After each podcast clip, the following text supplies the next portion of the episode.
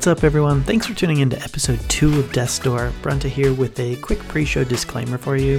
Throughout this episode, John and I frequently refer to the Season 3 Sorcery League and a number of decks as being from uh, Season 3. Unfortunately, we got some information and some lists switched around, so some of what we're referring to are actually from the Tournament of Champions, which ended Tuesday night this week with a killer game between Nazalem and Ira. Congrats, huge congrats to Ira on nailing the win. Anyway, we stand by our metagame analysis, but we do lose some precision by using Season 3 and the Tournament of Champions interchangeably. Thanks for your understanding with that. We also forgot to mention that Season 4 is going to be a little bit different from any of the 2023 Sorcery Leagues, namely because of the inclusion of the Beta Elemental avatars. Those weren't legal during any of the previous seasons, so we're sure they're going to make an appearance in Season 4, and we're excited to see what each of you all have been brewing up for these avatars. Thanks again for tuning in. I'm going to send you back to the intro music now. Please enjoy episode 2.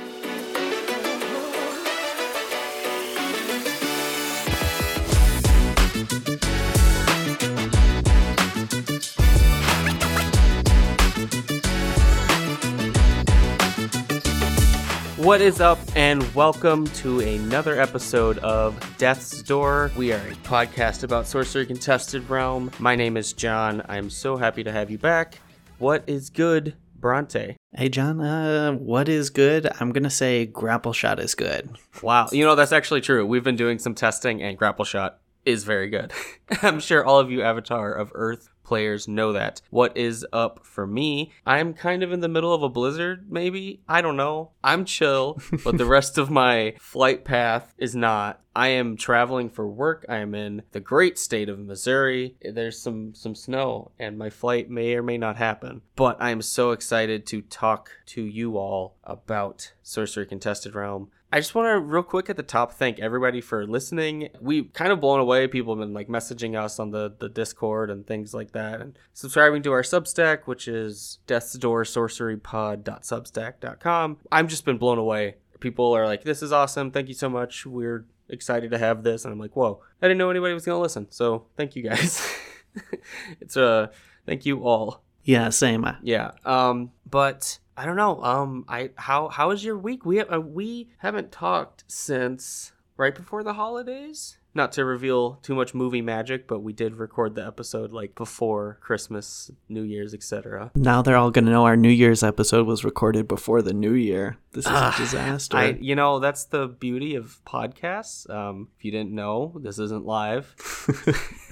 we do this ahead of time. We do this ahead of time. Yeah. How is the new year? What are you excited to do in this new year when it comes to Sorcery Contested Realm? Oh man, the new year was sweet because I just stayed home and did nothing and played games. Uh, like me and my partner got Flamecraft, uh, the board game for for Christmas, so we played a lot of Flamecraft. I got Flamecraft. Did you also get Flamecraft? not for Oh Christmas, but I got it like a month ago, a month or two ago at um my local board game place was having a sale and I was like this looks so cool.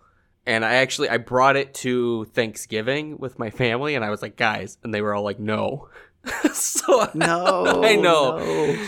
as you know, So sad. don't have a whole lot of people. My partner will play board games and stuff, but yeah, no, it was sad. Dude, it is so fun. And you two have to play it as soon as possible.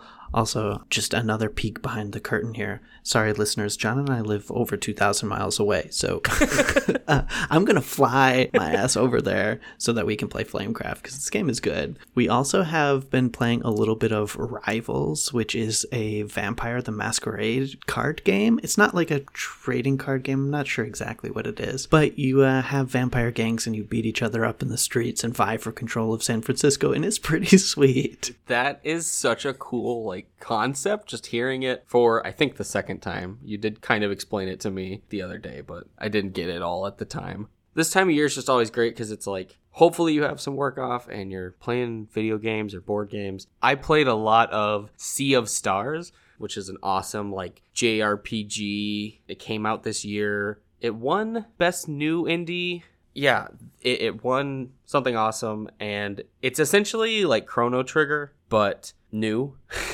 they they take a lot from Chrono Trigger, and I love Chrono Trigger and all those types of like what is it turn-based combat and pixely characters mm-hmm. and great music, a great story. I have not finished Sea of Stars yet. I'm like really close, but then I had to leave for this work trip that I'm on. Anyway, that's been my thing. And the other game I have been playing is Sorcery Contested Realm, and I have been playing that with you, Bronte, Ooh. and we are having a blast and we're brewing some decks. Tell me, Bronte, what we have in store for everyone who is so excited to play Sorcery Contested Realm. We've been jamming some games on Tabletop Simulator. We've been brewing up some some things that are pretty spicy and some things that I think are actually going to perform pretty well. And I'm looking forward to seeing how those work out. So what I wanted to talk about today is, uh, you know, looking forward to the Sorcery League that's going to be uh, starting up shortly after this episode drops. I wanted to talk about just ways to think about a game, and in particular, like deck strategies and the sort of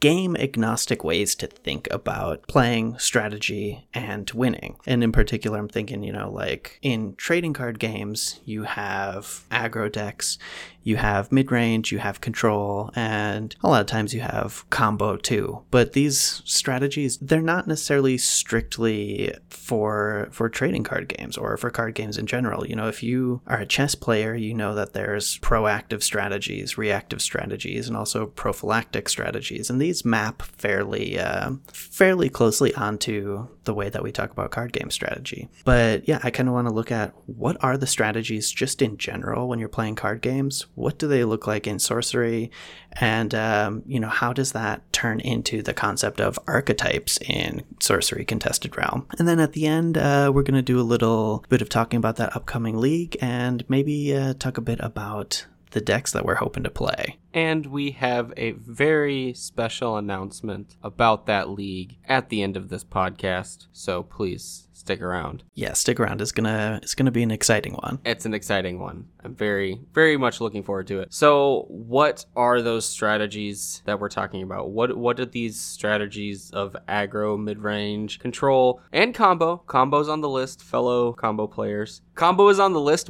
It's in an interesting spot in sorcery so we'll talk about that. Yeah, we're gonna talk about it. But what does aggro look like in sorcery? Can you just like walk me through what is an aggro deck? Yeah, absolutely. So an aggro deck, just in general, it's a, a deck that is aggressive, that wants to play quickly, and essentially it's a type of deck that wants to deal as much damage as possible before the opponent has the ability to establish any kind of board state, you know, before they can really fight back.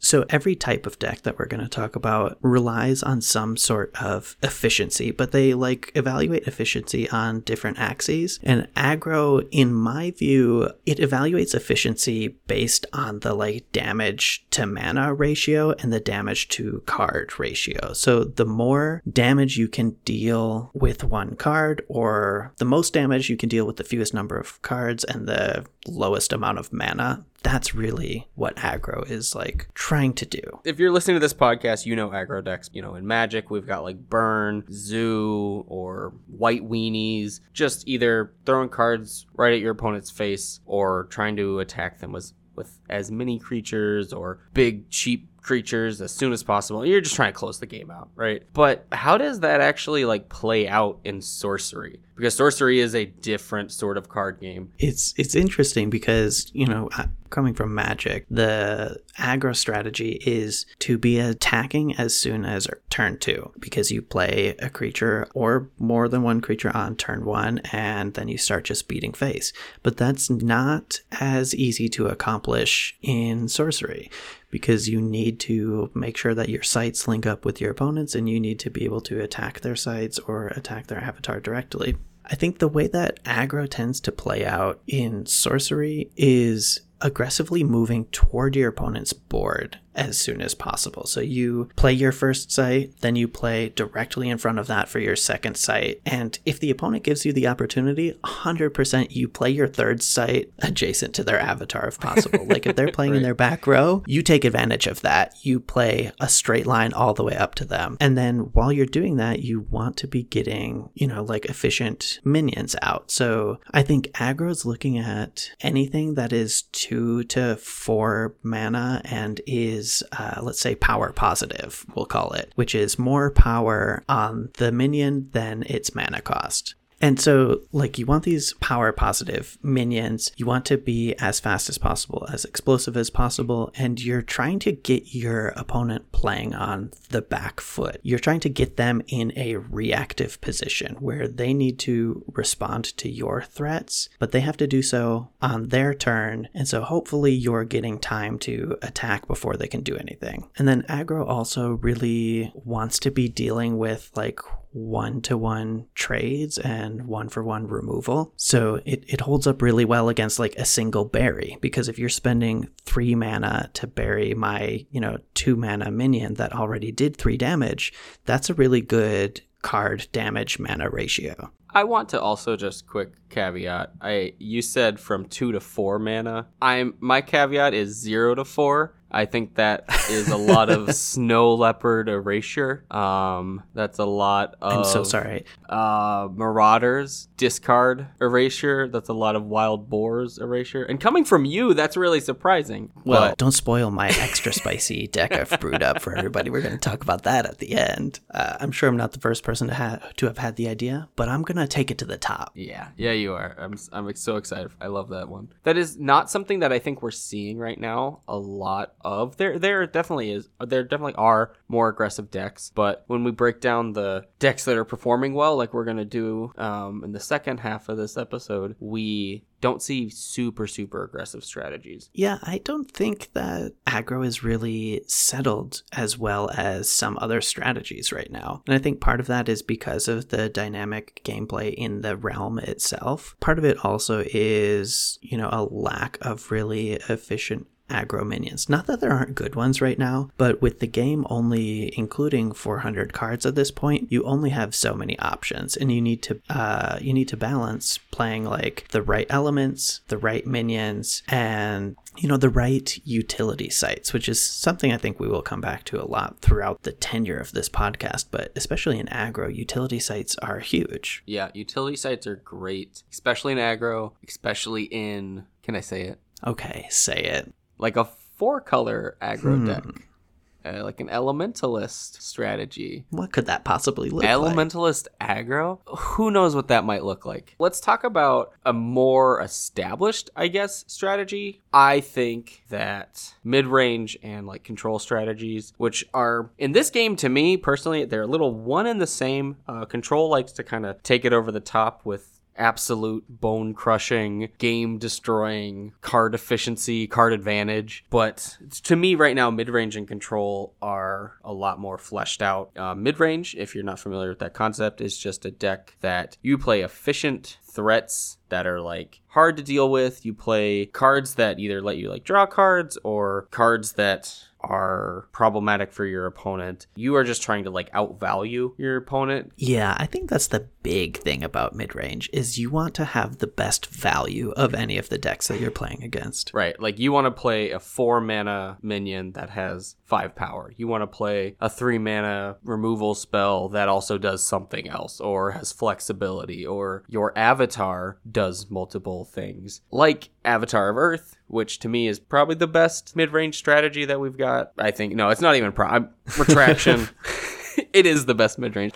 These Avatar of Earth decks are great for someone who's interested in that sort of strategy competitively. Avatar of Earth is letting you sort of work on a different axis than if you want to talk about outvaluing your opponent's avatar. If you're not playing the mirror match, likely is outclassed by Avatar of Earth in the sense that they have multiple things to do that will close the game. Avatar of Earth can attack you. You don't need a minion to do it. If you're not playing the mirror or with some of these better avatars, your opponent can't keep up with that. Um, you kind of just like outvalue their strategy. Yeah, the fact that with Avatar of Earth, you don't have to really invest in your avatar to make her just absolutely beat face is incredible. Like, you don't have to spend cards to get your avatar up to five power. And, you know, a five power avatar is just better Right. than a five power minion in a lot of cases. Yeah, like you are spending, you are advancing the game by playing sites, and at that same time, you're advancing Avatar of Earth. Like you're not having to advance the game by playing sites and then play like an overpower on your avatar or something. John, know, don't bring up overpower on this podcast. I've told that- you it's that- a bad card. Oh man, I don't think I'm gonna talk about that card at the end of this episode. Dear listener, I am such a fan of like pet cards, and I have so many pet cards. Overpower is definitely one of them. Yeah, but so like Avatar of Earth, we got that locked down with mid range. I was working with Geomancer early on, and I was like trying Earth strategies, and I was like, this is cool, this is cool. And then I saw an Avatar of Earth deck, and I was like, oh, okay. And then after playing with Avatar of Earth, I'm like, oh, okay.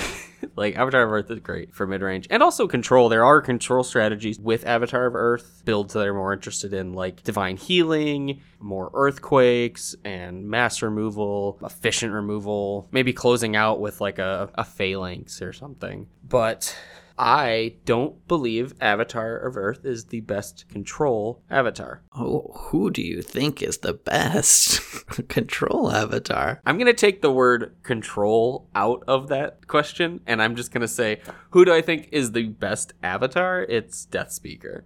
Death Speaker is the best avatar. And I I can't disagree with that. And why is that, Bronte? well, okay, the the reason is so like aggro wants advantage through mana efficiency. Midrange wants advantage through value, and control wants advantage through that pure raw card advantage. And that's exactly what Death Speaker gives you. Card advantage. I mean, why do we play these games? Is to draw cards. Are we maybe control players at heart? Maybe. you are.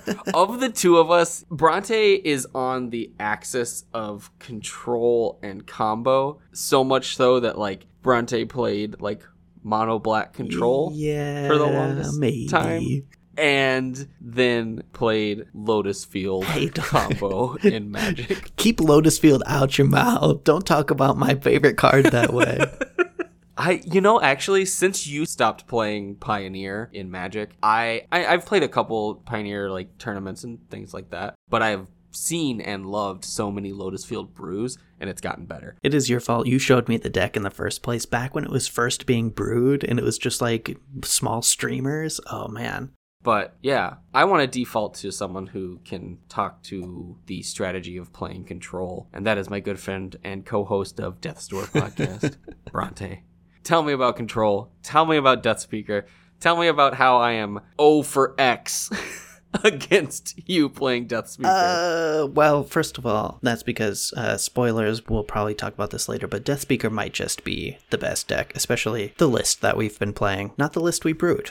We're borrowing Ira's list. Yes, Ira, who is at the top of season three. Yeah, he's going into the finals now. We just saw an announcement for that. Yeah, that Death Speaker control by Ira at IRA. And if you're active on the Sorcery Discords and the Sorcery League Discord, you know Ira. That list is nuts. Talk Uh, about it. yeah, shout out Ira. That that list is winning our current prize for hottest deck out there.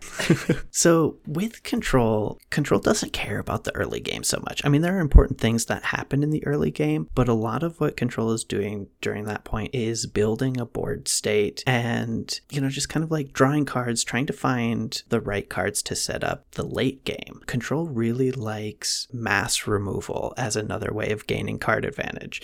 So control in sorcery likes cards like you know, Earthquake, where if you can kill two or three minions and like burrow someone's Philosopher's Stone and their Onyx Core for five mana, you're getting a really good deal. You're breaking, you know, parity on that. You're you're using fewer cards than your opponent is, and that's how you kind of win the game. Um, so control likes actual card draw, and then you kind of want to wait to win the game until your opponent's resources are dwindling and you have built up like an engine. So, you know, in turns, well, it, it'll vary game by game, but you know, in like turns six to eight to 10, you're starting to kind of have worn down your opponent and you're starting to build up your momentum. And that's when you start to take over the game. So things like board wipes, things like efficient card draw, and then also because uh, control wants to have a lot of mana just sort of as a as a way to make sure they can use all of their cards,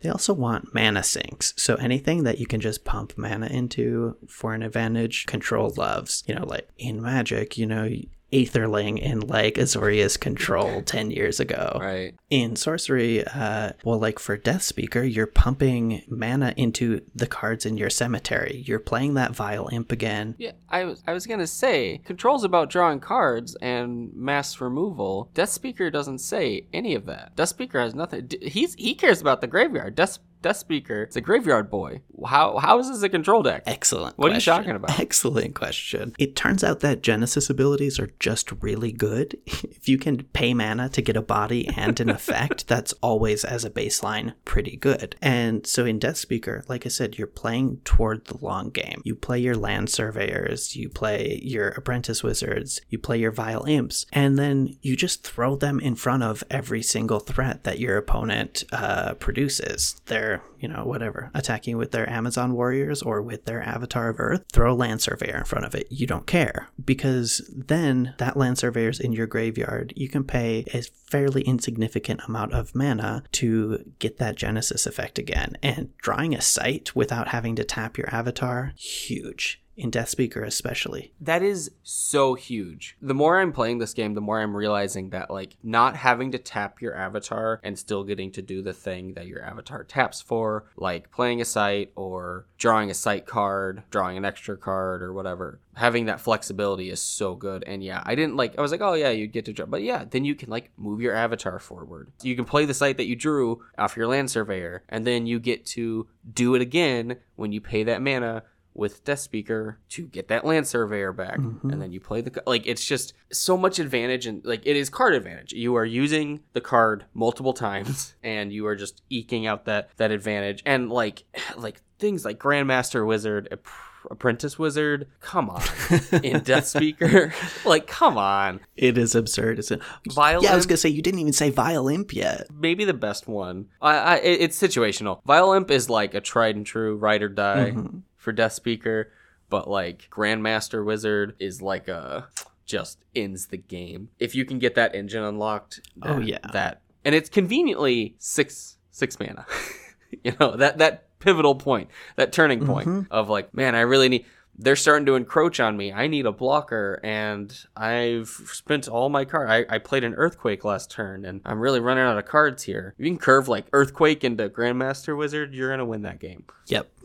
Oh yeah. So- Well, basically, like especially in sorcery, card draw is so so scarce and therefore so important. So getting to draw three cards off of Grandmaster, or even just one card off of uh, Apprentice Wizard, and then doing it again, um, it just gives you inevitability that your opponent can't have. You're going to start producing threats and value at a rate that they won't be able to keep up with. Mix that with having two for ones like Earthquake and like um, Atlantean Fate in the deck, and you just can't keep up. Oh, Atlantean Fate, Ira, Atlantean Fate. That is, I'm gonna, I'm, I'm no, I'm gonna talk about it now. That is such a good addition to that deck. That is such a cool addition in there, and it was a cool pivot that he changed and added that for the next season. And one more thing I want to say about Death Speaker control. So basically, getting that advantage from your cemetery, huge, but it's even bigger than I think a lot of people are evaluating it, specifically because in this game, there are no counter spells, which are a cornerstone of control decks in so many other games. You know, at the very least in in Magic, it's it's huge. It's the way that you play control. I don't know, just having to find make up that advantage elsewhere is a really difficult task that Death Speaker makes a lot more straightforward. I, I think it, it wasn't like this is the sign of really good just investment in this game um, from the players from the community interested in brewing and playing like strategically and competitively. Like death speaker does not come off as like a control um, control avatar in the first it's like oh people who like graveyard shenanigans or like cards that are good in your hand and also good to like discard from your hand and then it's in the graveyard and then you can replay it or whatever. But like that pairing that with these genesis creatures is so good. Like you talked earlier about that power um, like damage or power to mana ratio is one of the reasons that like Vile Imp is so good in this deck that you pay two mana it deals two damage and then let's say it gets an attack in it deals four damage and then it blocks something and it dies. It blocks a unicorn and it dies. Then you replay it and it deals two more damage. So you've spent four mana and you've dealt six damage you've blocked something you have only played one card. That was one card in your hand. It wasn't two cards in your hand to do that. Like it is just and like Death Speaker doesn't tap to do that ability. That is the most egregious part. You're right. that that's the most like can we uh, we talk about these limitations on other avatars and stuff and like why avatar of earth is so good that she can like play these sites do the thing with sites every avatar can can do and but then she can like attack she can she's big she doesn't have to like tap to get that buff it's just inherent to her hmm Any passive ability on an avatar. that's the th- you know I talked about one, my my favorite avatar being Wave Shaper for last episode. I think I'm leaning towards Avatar of Earth a little bit after some of our recent games. Oh, that's it's funny. It's funny you say that because this week, uh, my favorite avatar is Wave Shaper. Death Speaker's ability to just grind out card advantage, and it, it just makes it so good for these control decks as the list. And honestly, like Ira's deck is very specifically control. Even the other decks that call themselves like Death Speaker mid range, they're they're kind of control. Like they're Yeah. Ira is like tap out, like big control, grind you into dust. It's turn 30, and now I have started attacking. These other Death Speaker lists are like, okay, it's turn 10, and I'm turning corners, and I'm getting that advantage. And like Death Speaker with, um, I'm gonna butcher his name, the Titan. Oh, Ray Tannis Titan. Titan. Ray Tannis. Ray Tannis. Mr. Ray Tannis, the Titan. He is unreal in that deck. You played that against me last night, and I was like, oh. yeah, and I think this is also a, a point in favor of uh, Philosopher's Stone because that turn I was able to play that Titan and then also play, I think, something like an Apprentice Wizard and play a Fey Changeling and bounce the Raytanis Titan back to my hand to hit you again the next turn. yeah, you did do that. Like, yeah, Raytanis is good when you have mana advantage in the form of like Philosopher's Stone or you're running all of the cores like that list is. Uh, those cards just are elevated. Yeah, but I thought I, I mean the cores are bad, Bronte. You can draw them late game, and you know it's just a it's just a dead card. You don't want a dead card late game. Yeah, I hate when I have. 11 mana of cards I want to play and then the card I draw on my turn gives me 11 mana. It's it really hurts. or like a specific threshold that you've not been able to hit, or it's turn one and I've played two cores and like I can now play like a five drop on turn two or whatever. Yeah, that's the worst. yeah, worst. cards are bad. Don't don't play or like them. a six drop or something. Yeah, yeah. Definitely don't play the cores and then only play uh me and Bronte. That would be Yeah, great. to to find out more about how much we hate the cores, make sure you listen to the end of the episode where we have a nice announcement for you. John, I think it's time we talk about combo. And you our resident degenerate, absolute filthy combo player. uh, and you also started to rub off on me, so I do hold a grudge in that regard. Uh, tell me a little bit about combo in general, and then let's talk about combo or no combo in sorcery. Yeah, combo in general um, is tattooed on my heart. I loved, I love combo. Um, I play it. Um, I'm definitely a 100% a combo combo player. I played things like Splinter Twin, Birthing Pod. Played like uh, I don't know, like Storm, and I've played like Goryo's, and I've played Charbelcher, and uh, Beautiful.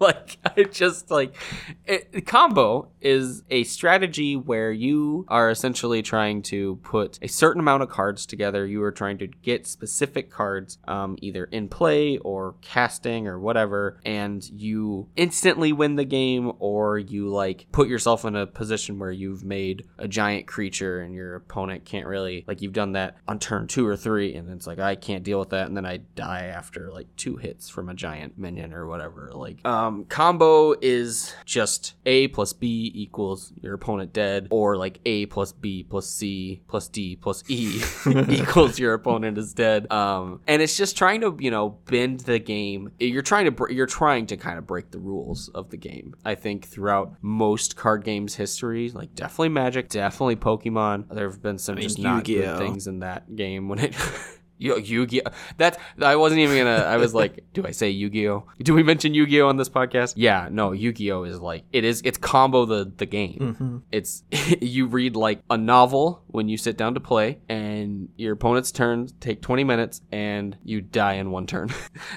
um, and by read a novel, I mean there's a lot of text on those cards. Too many for my my small brain. I like A plus B equals dead, which is kind of hard to achieve in sorcery. That is something that like I came to after like we started playing the game and really early on. Honest, some of the first brews that I was trying to do were combo decks. They were. You were sending me a lot of stuff that was trying very hard to combo. you know, I, I looked at things like you play uh, Plague of Frogs, and then you play the Stepping Stones. Standing stones? So your frogs are all spellcasters, and then you play a card called Occult Ritual, where you make two mana for every spellcaster on a certain site. So then you have seven spellcasters, that's 14 mana, and then you would play uh Craterize and Orb of Baba Baba. orb of Orb Orb. I'm just gonna say Orb. It's just orb. You play Orby and Craterize, which is 13, and then your opponent is dead. Or on Death's Door. But that is a certain site and an occult ritual and a plague frog and it's a five mana combo five card combo and one of those cards is a site And how many of those cards are uniques? uh that's also It's all of them. The answer is uh, all none. of them. all of them oh you said uniques i was thinking ordinaries yeah they're all uniques right yeah, uh, well, I mean, standing Oh stones, I think, is. not uni- not ending stones No, is that elite? It might be i think it's elite i think it's elite we can check. Well, I mean, Orb is unique, Plague of Frogs is unique, Occult Ritual is unique. So, and that's that's kind of what we found while exploring combo in this game is that combos are possible. You can't really build around them in the way that you can in other games, though, because of the rarity system. And I don't think that's a, a bad thing. I think it's interesting, and I think it means that you have to be creative in your deck building. I do not think that that is by accident at all. I think that that was very intentional that they put, you mm-hmm. know, obviously these high powered cards at the top. And if you're not super familiar with playing card games and, and things like that, like you'd be like, well, what, two mana, like seven frogs. Like, yeah, like, yeah, that's not that good. It shouldn't be unique. Like, it's seven zero power creatures. But this is a situation where one card turns into seven game objects. and then those things can be manipulated in certain ways. And that's exactly what combo is about. Combo does not care what the card like is. Doesn't care what It the card actually about- does. Yeah, it cares. Uh, it does not care about what the card actually does. It cares about what the card can do for it. Yes. you know, That's the best it way is- It's it. like the mafia. what can you do for me? What have you done for me lately that can be slotted in? Can it be mana efficient? Can it be closing the game sooner than a normal rate of closing out a game? Um, I, I'm looking here. You know, they got Frog. Um, I tried to brew some lists playing Mother of Nature and Seer, which is an interesting combo. Okay, it's an interesting synergy. That's I, I I say combo for everything. Some people don't like that. Some people like a combo to them is like it's almost like a recipe, right? It's A plus B equals dead. So Seer plus Mother of Nature does not mean your opponent dies, but they're very synergistic. That Seer can beginning of your turn, you you know look at the next spell, put it top or bottom, and then you get to kind of manipulate that. You synergize with Mother Nature, which is where at the start of your turn, reveal the topmost card, summon it um, if it is a minion. So then you're trying to like force things out like Lord of the Void, Ultimate Horror, Great Old One. Kraken, like Grandmaster Wizard for free. Draw three cards. Like Mm-hmm. um, this this is a synergistic kind of a combo to where you're trying to do things at a faster rate than your opponent. Like you could play a Mother Nature as as late as turn six, and then have a turn seven Kraken, Great Old One, Ultimate Horror, Lord of the Void, which is just a quicker rate than their actual mana costs. Not to include like playing Philosopher's Cores and mixes and things like that to make it happen faster. So that is like a combo per se that I was looking at. Again, it suffers from the there are a lot of unique spells that go into this. Um, it suffers from the Mother Nature being three power and a six mana creature with three water threshold being three power is that's and unique. You get one shot with her. Uh, it's just you know It's too fragile.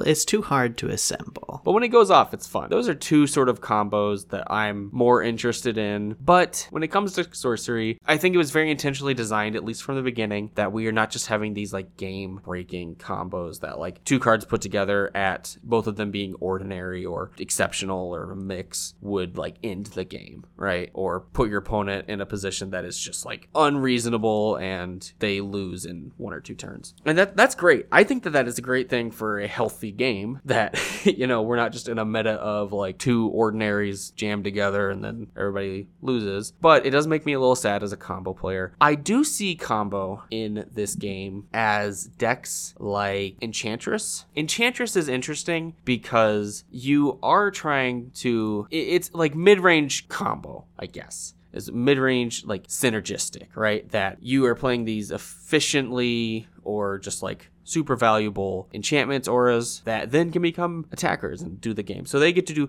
they operate on multiple axes. Normally that would just be an enchantment, but your avat- your enchantress avatar says, "Oh, what have you what have you done for me lately?" It is turn into a minion and attack because it is forcing these things to be things that they initially weren't. You know, it's that same sort of combo philosophy that this is I don't care what you do, I care what you can do for me. Yeah, and it's a like it's it's a very synergistic deck. It's not exactly combo, but I feel like that's kind of where combo lies at the moment is high synergy because not every deck that's good is high synergy necessarily. So some other things that like feel like they're on the verge of combo to me are Pudge grapple shot decks. And I mean Avatar of Earth midrange feels like it's verging on combo with how quickly it can close out the game when it has a few of the right cards in hand. It can like do some things, stabilize, and it's like, okay, I I don't want to play anymore. I'm going to grapple shot my Pudge, hit you with my Pudge, uh, and then I'm going to attack with Avatar of Earth and have fun coming back from that. Exactly. It's a one two punch that the combo of grapple shot plus pudge or grapple shot plus avatar or grapple shot plus big creature it is grapple shot plus an efficient creature to just like close it out. And the the interesting thing about that is like like you said, it is not exactly a combo, but those cards are exceptional. Grapple Shot is an ordinary. That that has some interesting design space and play space that maybe in the next set or maybe a couple sets down the road you can do like Pudge plus something and then Grapple Shot and it's like, "Oh, that's scary." Like, you know, that is closing it out. Like maybe there's an avatar out there that says damage from minions is doubled and Pudge just becomes a monster in that scenario. Pudge becomes like absolutely terrifying. But you know you have to work within that that synergy that doesn't exist. And right now combo for sorcery is really just it's just synergy based but it's exciting to see that there there are some people interested in in combo. There is no a plus b combo. I'm sorry to say for my you know combo heads out there but we will we'll get through it together. We'll be here when sorcery devolves into combo nonsense which it probably just like won't i think. But that's that's a whole separate thing. Doesn't mean we're not going to try and make it happen. Yeah, you got to try and break break the rules of a game. Um, that's what you got to do to win. All right, so now that we've like covered the different strategies and deck types, and you know talked a little bit about archetypes, uh, you know, like Avatar of Earth, mid range, Deathspeaker control, that type of stuff. Um, what has the metagame looked like recently? What types of these decks are we seeing in season two and in season three deck lists? Yeah, that um, the metagame really has shifted from season two to season three. As of recording, we are at the waiting for the finals match of season three for the Sorcery League. But we, you know, we saw in season two a lot of Pathfinder decks, and Pathfinder is on an interesting axis that, like, it is kind of control, kind of mid range, kind of like combo synergy with utility lands, and like there's utility sites, and like playing sites matter, and movement of your avatar like matters. I have warmed up to Pathfinder because I've actually played some Pathfinder decks. Interesting. How are you feeling about Pathfinder? Uh, I feel like we could do a whole episode on Pathfinder, but uh, Pathfinder, obvious fan favorite. I see so many people talking about Pathfinder, and in my local meta, people just love playing Pathfinder. And when I first read Pathfinder, I was like, mm, I don't, I don't know, I don't get it. And the unique Atlas deck seems like a potentially big restriction, and I've noticed it trip up a number of Pathfinder players. Uh, but eventually, I saw some more Pathfinder games. I like brewed with it a little bit, and we we asked each other this question at the same time in text. We were both like, "Wait, is Pathfinder the best avatar if you want to ramp? Because Pathfinder gives you a sight every turn, and you can still draw a spell." that's huge. But I've honestly cooled on Pathfinder a lot since then. I started out not liking Pathfinder. I still don't really like Pathfinder that much. Um, I think that it's easy to disrupt and I think that it introduces an element of randomness that can be hard to overcome in terms of the unique sites. Yeah, overall, I feel like it's mid. I'm still riding that high. I think it's definitely a lot better and more interesting and has that room for deck building than I initially thought about it. So I know you've fallen off. But if anything, like from season two to season three has been such a reversal of people playing actual Pathfinder decks.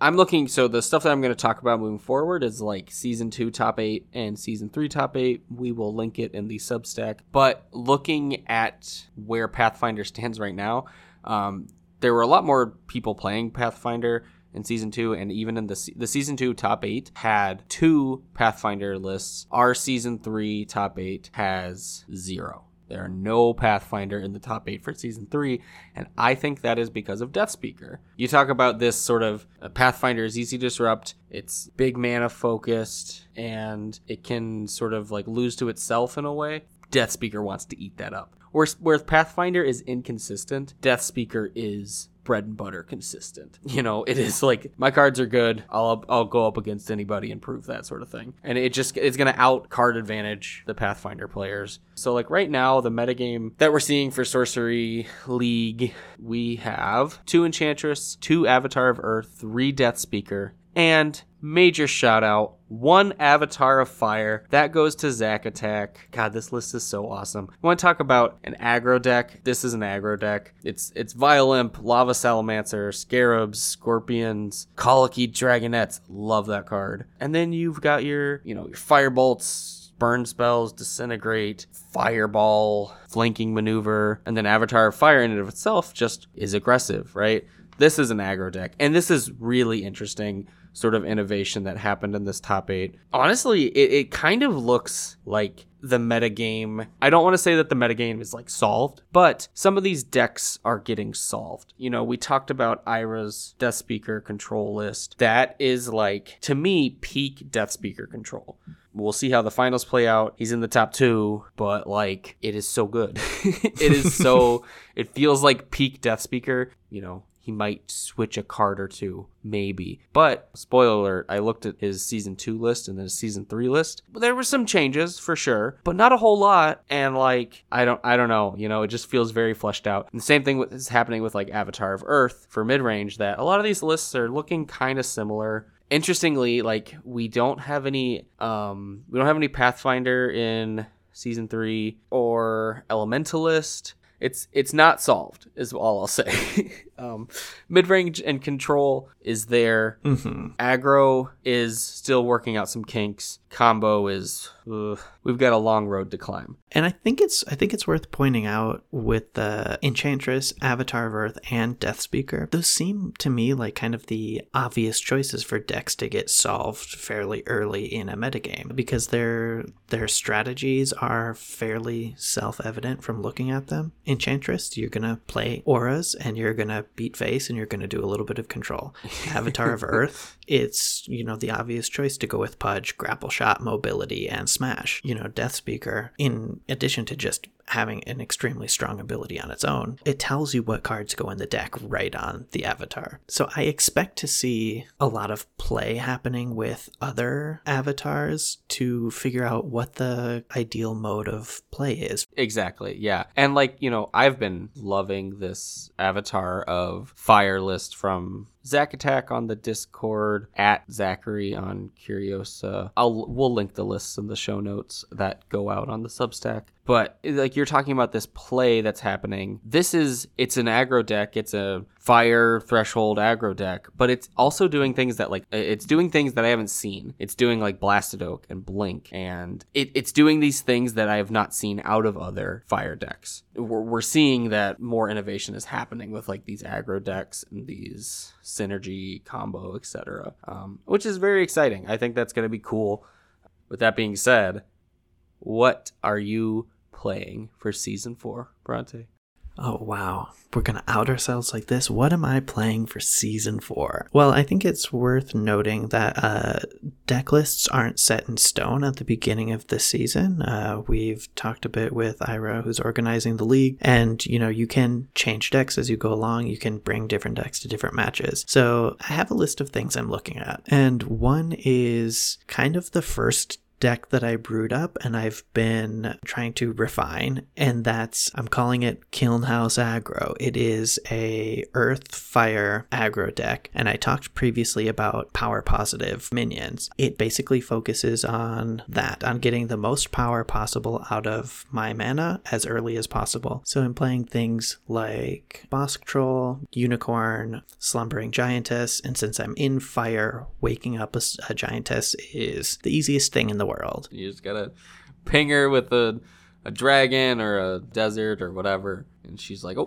ready to go." It's uh, it's easy enough. The avatar for this one is sorcerer because I curve out really naturally at four to five, and after that point, I can just start drawing two cards a turn. And if I'm drawing six to nine power of minions a turn, that's a that's a lot of power to deal with. The thing that I really like about this deck is that this meta isn't entirely solved and that it's leaning toward mid range and control. And so my hope is that, or what I set out to do was build something aggressive, something that could get a lot of damage on board quickly to kind of scoot under less efficient, less streamlined decks. In that same respect, as we were hinting at earlier, as we spoiled a little bit uh, at the top of the show, uh, I was also doing kind of a thought experiment with Elementalist. And I'm like, what's the fastest way to dump your hand onto the board? And what are the easiest cards to play with Elementalist if you're trying to go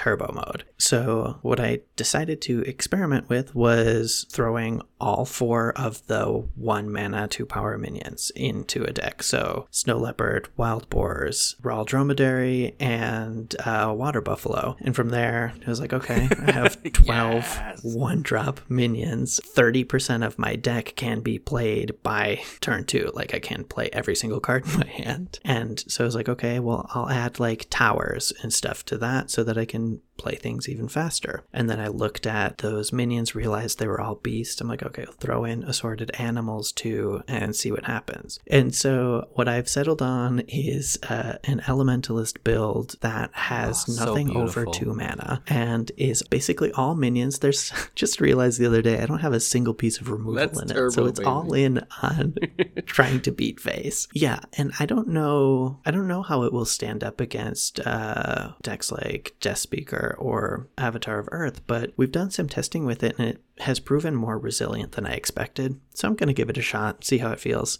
Also, I'm gonna I'm gonna play some Avatar of Earth because I love that deck. I will love the way it plays. I love the cards that it gets to play, and it's pretty reliable, pretty fun. Yeah, I too am interested in Avatar of Earth. I am brewing up something pretty similar to Avatar of Earth mid range right now, but it is way more focused on Pudge Butcher, which is one of my favorite cards. It is Grapple Shot, Pudge Butcher, Blink, Whirling Blades, which doesn't work with Pudge Butcher, but um, um, it's got, you know, that, that, that same sort of dynamic of mana to power, so it's got lower to the ground than some other Avatar of Earth decks that I have been playing or seeing. So we got Bosk Troll, Autumn Unicorn, Pudge Butcher, Royal Bodyguard, and then a card that I am very interested in testing for my minion slot, Men of Leng. Men of Leng and Grapple Shot is so much fun.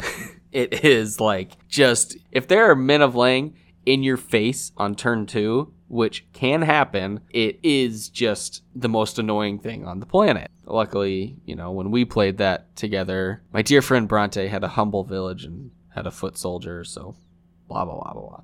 Anyway, you got to get him out. You can't let him get up in your face. I'm actually pretty excited for where this list is going to end up. Other than that, for this season, I have something that I love so much in a similar sort of like synergistic and fun uh, strategy. It is uh, what I like to call spider burn, which is root spider. We're maxing out on root spiders. We're maxing out hillock basilisks which is a lizard that does a very similar thing to root spider. Stone gaze gorgons, very similar to root spider and disabling. And then from there, my minion count is super low and I have a lot of burn. I have a lot of removal and I'm playing Craterize, Orb of Ba'al Berith, and I'm trying to do the thing. It's different than trying to get Plague Frog and Occult Ritual into Orb plus Craterize, but I have actually really liked it in testing. like it, it feels really fun to play um it's something i'm really proud of kind of brewing i've seen some other i've seen other lists that are like maxing out on root spider and like the disable minions um, I'm not claiming that I came up with this archetype, but like I am very excited to have this list put together going into season four, and I feel like I've tuned it enough that it's somewhat ready. I'm, I'm excited for that list. And then the only other thing I might end up playing in season four is something with uh, Giant Shark, but I don't know. I oh shark shark is just one of those guys. We were we were testing something with like Wave Shaper and Shark and Pudge Butcher and like Grapple and that sort of like really movement based and movement, you know, really gumming it up with floods and making it messy for your opponent to sort of get around and do things without either being like bitten by a shark or in the way of a pudge attack. So I don't know. Um, I'll see where it lands. I'll probably end up playing some games of season four with it, but I'm very excited for both the Avatar of Earth builds and the Root Spider Burn, um, which is an Elementalist avatar. Going back to Elementalist, I... am going. I'm, I'm I'm oscillating between Elementalist and Avatar of Earth. Probably gonna be Avatar of Earth, but I was looking at the Elementalist list and I was like, oh, I love Elementalist. That's like a, a pet card. So that's where I'm at um, for season four. Um, we are going to include all of the deck lists. They will become public. They will be on Curiosa, where you can follow our podcast Curiosa account. The deck lists will also they'll be linked in the Substack, which is Death's Door Sorcerypod.substack.com. And that about wraps it up for us this week. Thank you so much for listening. Really have enjoyed the community and reaction to episode one. We're just like very excited to be here and talk about the upcoming things for season four. So absurdly excited. I'm I'm looking forward to all of this. And I think, John, let's do it now. We mentioned an announcement. Let's let's make it. Let's announce that. Let's announce it we are happy to let you all know, and some of you may have seen this already. We are going to be sponsoring this season for Sorcery League with a uh, donation of a set of each of the beta cores. So we've got an Aquamarine core, an Amethyst core, a Ruby core, and an Onyx core up for grabs. And they are going to be um, won essentially by playing us throughout the course of the league. So you'll be able to schedule games directly with us us in the Sorcery League Discord. And then if you win a match against us, you get two points into a lottery system. If you lose the match, you get one point. And at the end of the season, once we have played everybody, we will do a drawing to see who wins a core. And so there will be four winners one for each, and it's going to be a good time. It's going to be great. We're super excited to sponsor, be one of the people sponsoring and getting season four all together. Um, huge shout out to people like Ira. Big shout out for your deck. It's awesome. How many times have we said the word Ira today?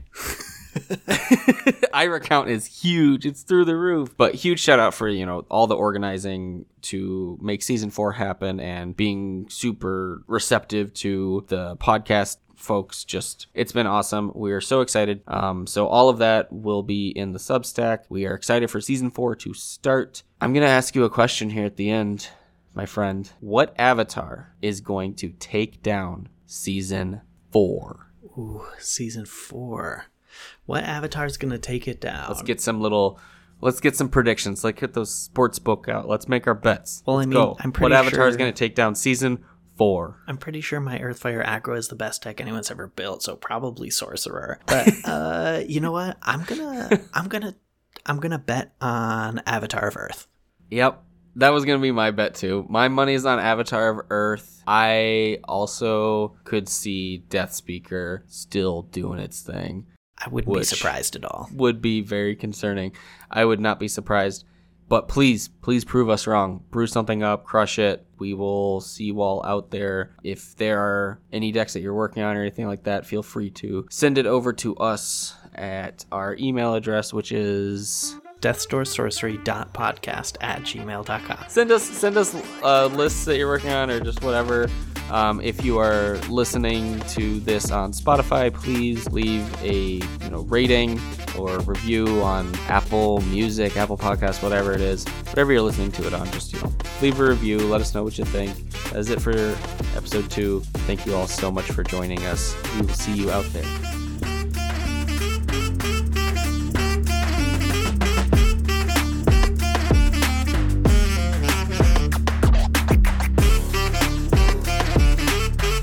Hey everyone, thank you so much for listening to episode 2. This was a really fun conversation to have, and we hope you can walk away with a little bit of insight into the current metagame and competitive sorcery. Of course, that's all going to change in season 4 when the beta avatars become legal. Can't wait to see what you all are working with for that. Anyway, we've got some really exciting episodes coming your way, and there's so much to be looking forward to in the sorcery world right now. Thanks for coming on uh, this journey with us. Please, if you like our show, leave us a review on Spotify or Apple Podcasts or wherever you like to listen to and rate your podcasts. Also, tell your friends and your competitive enemies to come check us out. Both of these things really help us spread the word and keep sorcery thriving and growing. Thank you again so much. We'll see you soon for episode 3.